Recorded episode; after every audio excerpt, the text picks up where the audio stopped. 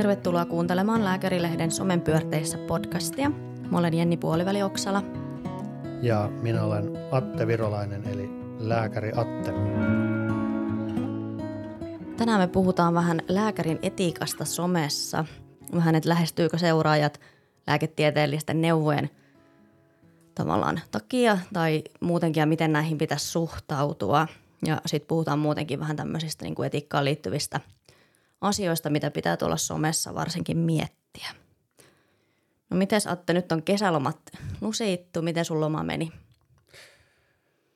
No yrittäjällähän nyt ei sinänsä lomaa ole. Kyllä mä vähän yritin, vähän yritin rentoutua sosiaalisen median suhteen, niin noin algoritmit on aika armottomia, että jos pitää paljon taukoa sosiaalisesta mediasta, niin siellä on itse asiassa toi algoritmi rankasee niin, että näkyvyys putoaa, eli ihan ei voi täysin sieltä lomailla. Mä ymmärsin, että sulla on vähän sama juttu ollut.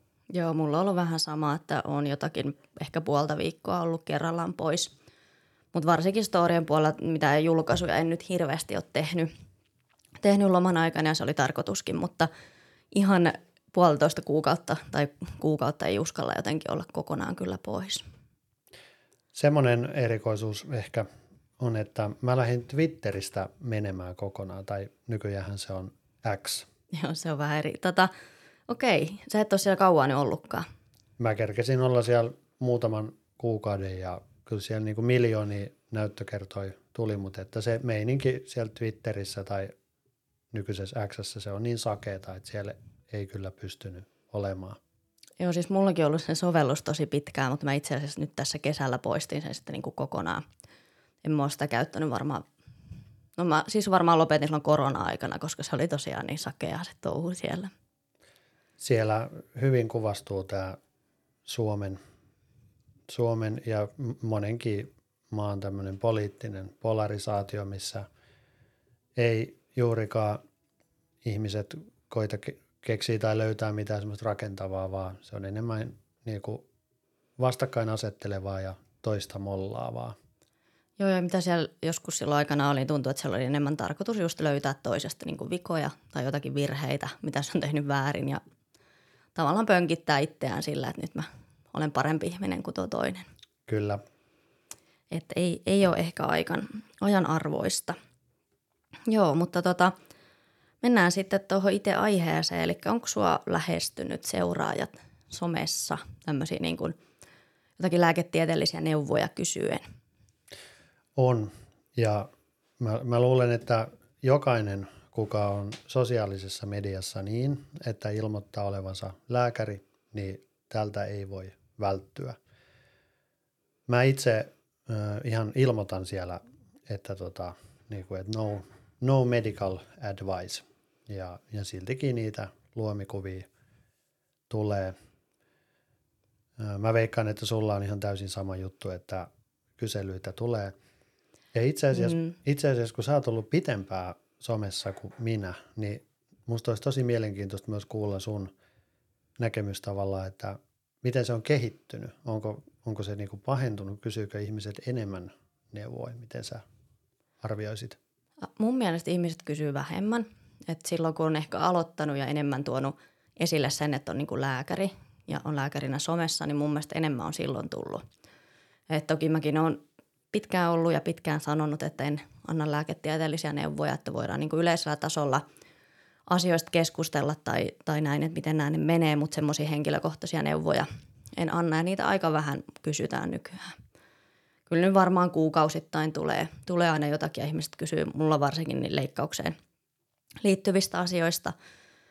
Ja sitten just vaikka, että jos jotain perussairauksia tai muuta, että miten nämä vaikuttaa ja muuta, mutta sitten niin kuin itsekin sanoo, että no sen arvioi sitten se hoitava anestesialääkäri, että miten toimitaan ja joskus mä muistan, että joku laittoi myös viestiä, että oliko lapsi kipeänä tai muuta, että voiko mennä leikkaukseen. Mä, että no, että sun pitää soittaa sinne yksikköön ja he päättää sen, että leikkaako he. Että en minä täällä somessa. Mun tilihän käsittelee pääasiassa päihde- ja mielenterveyden häiriöitä. Mä ymmärrän kyllä niitä ihmisiä, ketkä kysyy. Siellä monella, ketkä lähettää viestiä, niin siellä on niin oikeasti siitä viestistä välittyy, että siellä on hätä. Ja tässä, on, tässä niin ehkä näyttäytyy myös se, että, että kun päihde- ja mielenterveyspalvelut monessakin paikassa Suomessa on niin tukossa, että yksinkertaisesti ihminen ei ehkä sitten niinku enää keksi muuta kuin kirjoittaa somelääkärille, että auta mua. Niin, näin se varmaan on. En mäkään usko, että kukaan niinku huvikseen. Ja sitten mullakin monet aloittaa just sillä, että ei hän oikein tiedä, mistä muualta hän olisi kysynyt.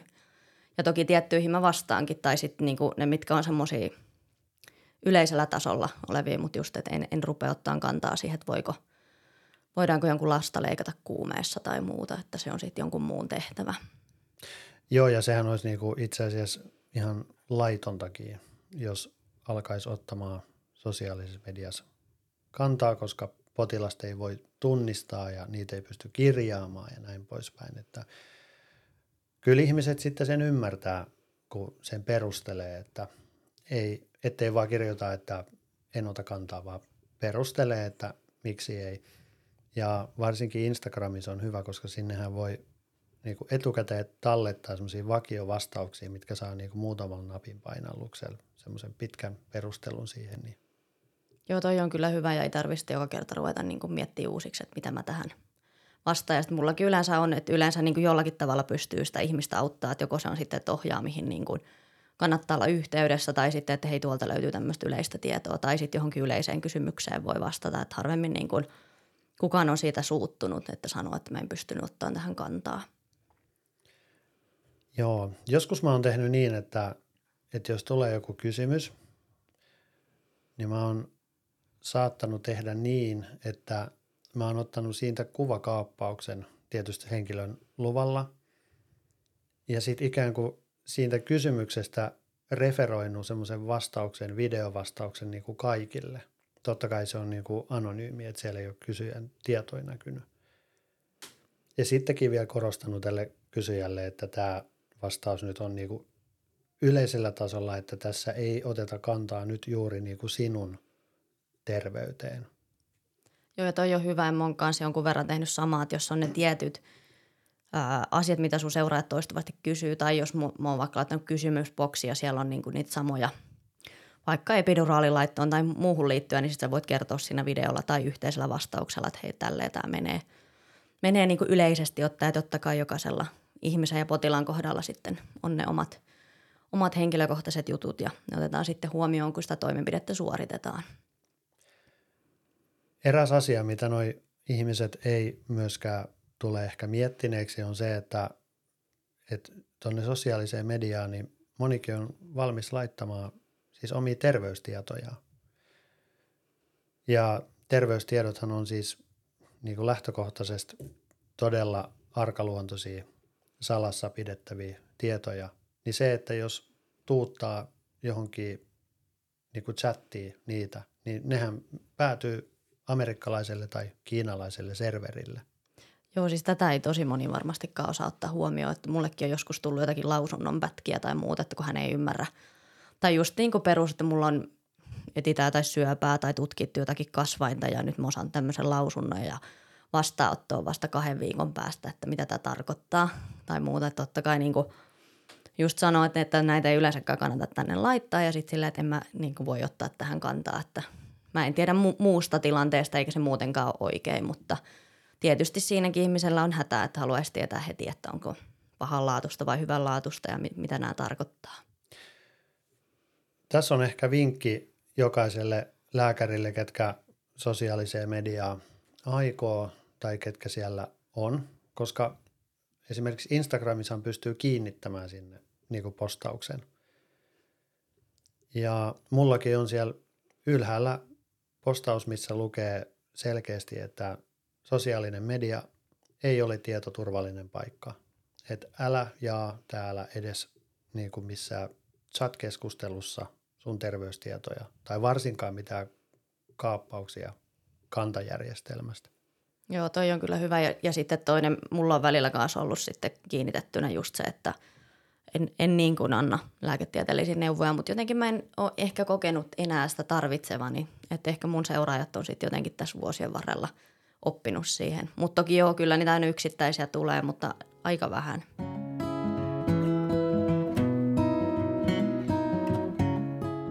Sitten on tietysti muutamia semmoisia erityistapauksia, missä, missä tämän periaatteen joutuu rikkomaan. Ja yksi on semmoinen, että jos on siis pakkotila, että jos kyse on ö, ihmisen hengestä tai ihminen on niin kuin välittömässä vaarassa.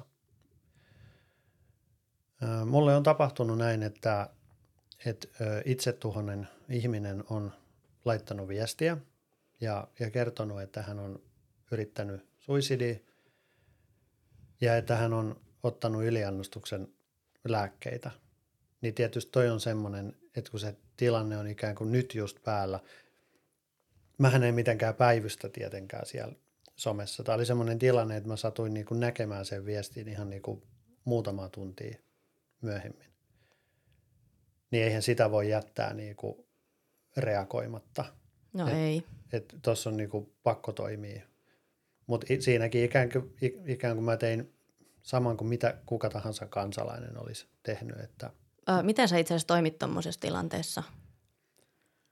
No se oli aika erikoinen homma. Mä yritin siis totta kai laittaa hänelle viestiä, hän ei vastannut. Ja, ja siinä oli aika hurjat, hurjat tarinat, mitä hän oli kirjoittanut.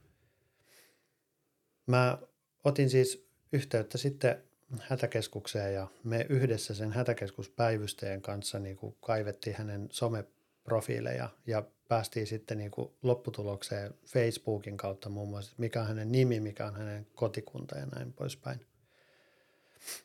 Ja hätäkeskus lähetti sitten sinne ambulanssin ja, ja tota, myöhemmin itse asiassa henkilö lähetti mulle viestin sitten, että kiitos, että, että autoit. Mä kirjoitin hänelle, että mä oon nyt tehnyt näin, että mä oon että kuulostaa sen verran vakavalta, että mä oon nyt ottanut yhteyttä hätäkeskukseen ja, ja tota, että ambulanssi tulee kohta.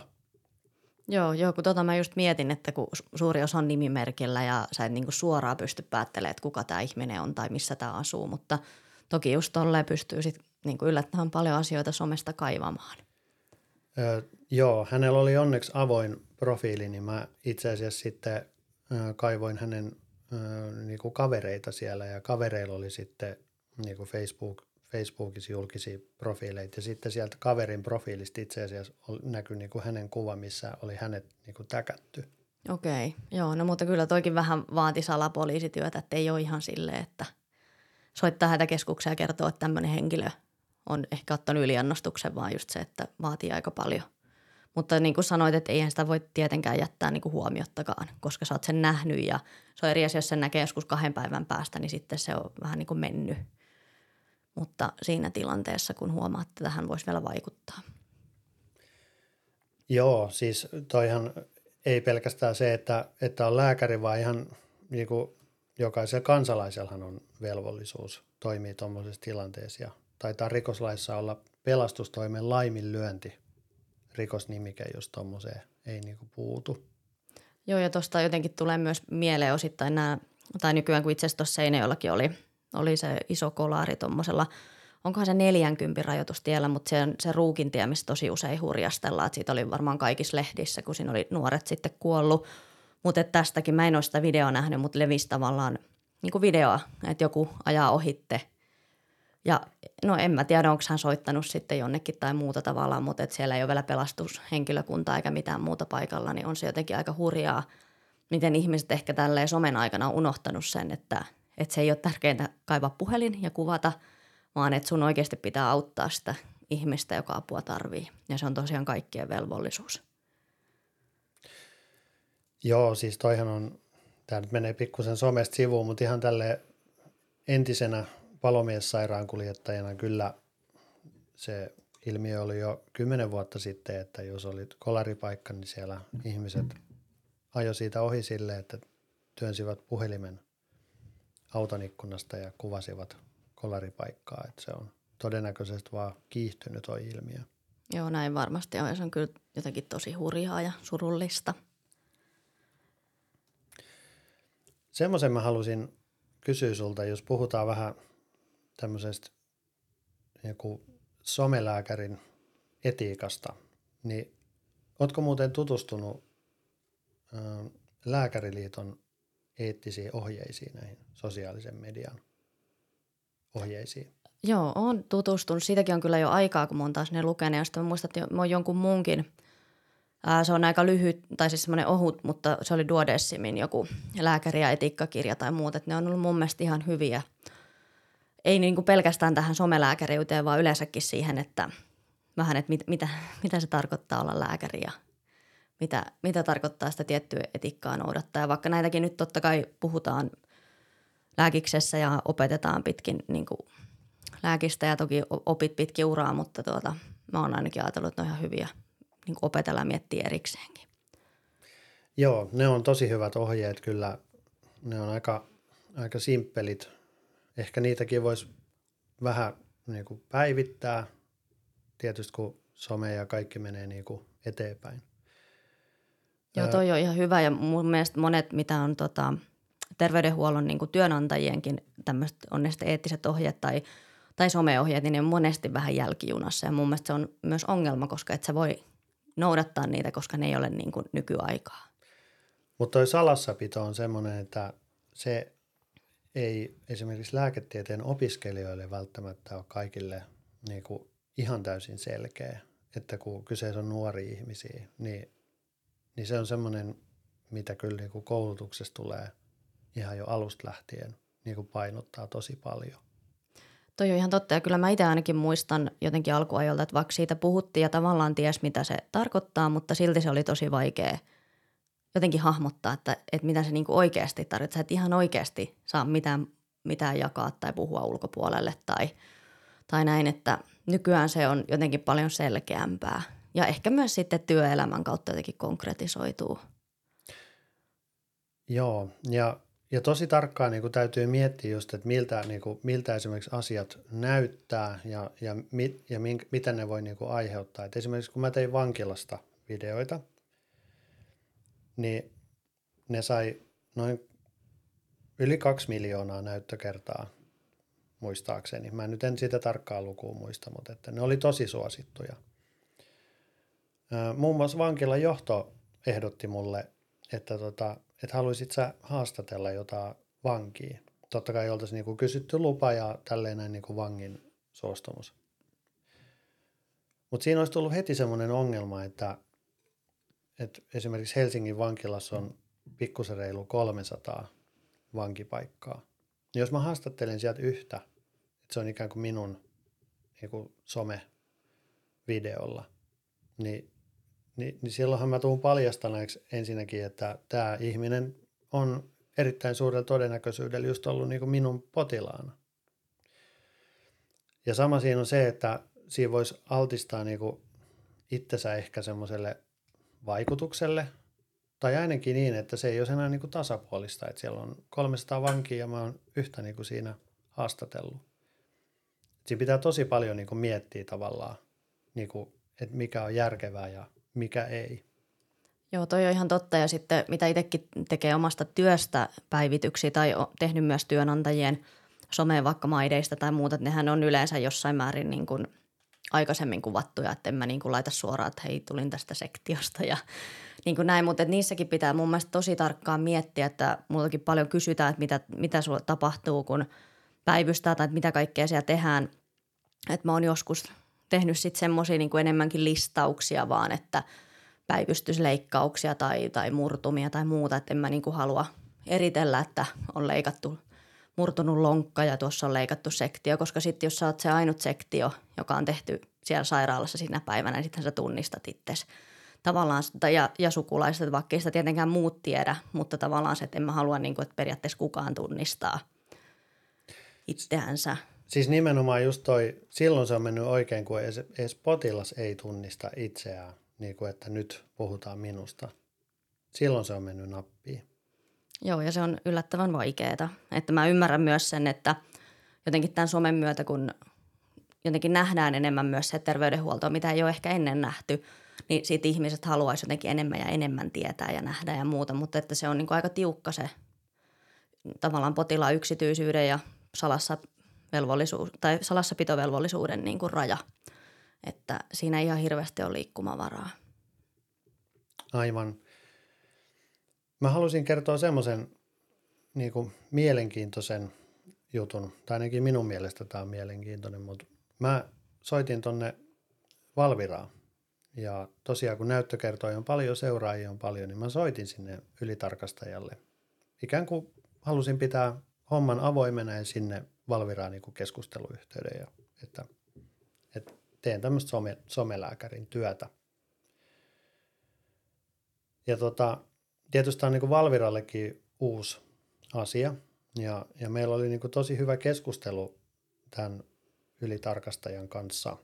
Ja, ja tosiaan sitä niin Valvira painotti tosi paljon. Se on niin heille tosi tärkeää, että siellä somessa ei aleta hoitaa potilaita. Ja Valviran ylitarkastaja sanoi, että ongelmat on se, että sosiaalisessa mediassa et voi tunnistaa potilasta, mikä on niin tämmöinen laillinen velvollisuus. Ja sit sä et pysty kirjaamaan sitä. Siinä on niin kuin kaksi semmoista merkittävää, että minkä takia niin kuin kaikki nämä niin kuin neuvot on käytännössä. Että jos antaa yksilöllistä neuvontaa, niin silloin se on käytännössä niin kuin laitonta. Sitten toinen, toinen asia, mitä ne korosti, on se, että, että terveydenhuollon ammattihenkilö, ammattihenkilöllä on siis korostunut vastuu, että se viestintä täytyy olla semmoista, että, että sille henkilölle ei saa tulla semmoista kuvaa, että nyt tässä niinku käydään niinku hänen asioita läpi. Että se täytyy niinku todella selkeästi niinku kertoa. Joo, toi on kyllä varmaan tosi hyvä, hyvä että olet noita selvittänyt ja tavallaan niin kuin linjassa sen omankin ajatuksen kanssa, mutta ei se varmasti haittaa mitään, että sitä on niin kuin vielä ihan Valvirasta lähtien kysellyt. Ja onhan se näin, että kyllä noiden kanssa saa olla tosi tarkkana, varsinkin kun ihmiset kuitenkin kyselee niitä neuvoja aina jonkun verran. Ja tuohon mä myös mietin, no en tiedä tietysti lääkärit, jotka työskentelee ehkä yksityisellä sektorilla tai tavallaan, että se on jossain määrin myös tai mä ajattelisin, että periaatteessa somen kautta voisi rekrytä ehkä potilaita tai että se vähän on myös sitä semmoista tietynlaista työimakon luomista. Tai ainakin mä itse niin osa kollegoista on katsonut, että jos mulla on tämmöinen ongelma, niin mä haluaisin ehkä mennä hänelle, kun mä oon nähnyt, miten hän toimii siellä somessa. Mutta mä luulen, että tässäkin on niin vedetty aika tiukkaan se, että vaikka sä promoat itseäsi, niin ei se tarkoita sitä, että sä annat siellä neuvoja tavallaan siihen potilaan tai ihmisen niin terveyteen liittyen. Öö, joo, sehän ei olisi niin laitonta tai ei olisi mitenkään väärin, että jos esimerkiksi tekisi privaa ja, ja sitten kertoisi, että minulla on vastaanotto siellä ja täällä. Että sehän on niin kuin ihan ok, että sitten jos Kyllä. potilaiden asiat käsitellään niin kuin vastaanotolla asianmukaisesti. Kyllä, ja olisi toisaalta ihan mielenkiintoista ö, joltain tota, privalääkäreiltä myös niin kuin tietää, että tuleeko heille sitten enemmän esimerkiksi tämmöistä just, että vaikka ihotautilääkäri, että mulla on tämmöinen luomi, että, että pitäisikö tälle tehdä jotakin. Koska mä luulen, että ihmisillä on varmaan hirveän niin kuin, tavallaan, tai semmoinen tarve ehkä kysyä ja tavallaan sitten myös se on eri sitten toki tietysti, että annetaan se diagnoosi siellä vastaanotolla, mutta potilaat voi helposti olettaa, että no pitääkö mun tulla vai, vai onko tämä normaalin näköinen? Öö, varmasti tulee. Tuolla somessa on yksi ihotauti-kollega, kuka tuottaa sinne aika hyvää, hyvää sisältöä ja, ja tota, mä oon ihan varma, että hänelle tulee tosi paljon luomikuvia, että hänen lukee niin, niin selkeästi siellä, että ei luomikuvia, kiitos. Okei, mä en ole tota muuten huomannutkaan, mä varmaan tiedän kuitenkin, kenestä puhut, puhut ja olen samaa mieltä, että hyvä sisältö ehdottomasti. Joo, mutta tuot, noiden kanssa on varmasti olla tosi tarkkana.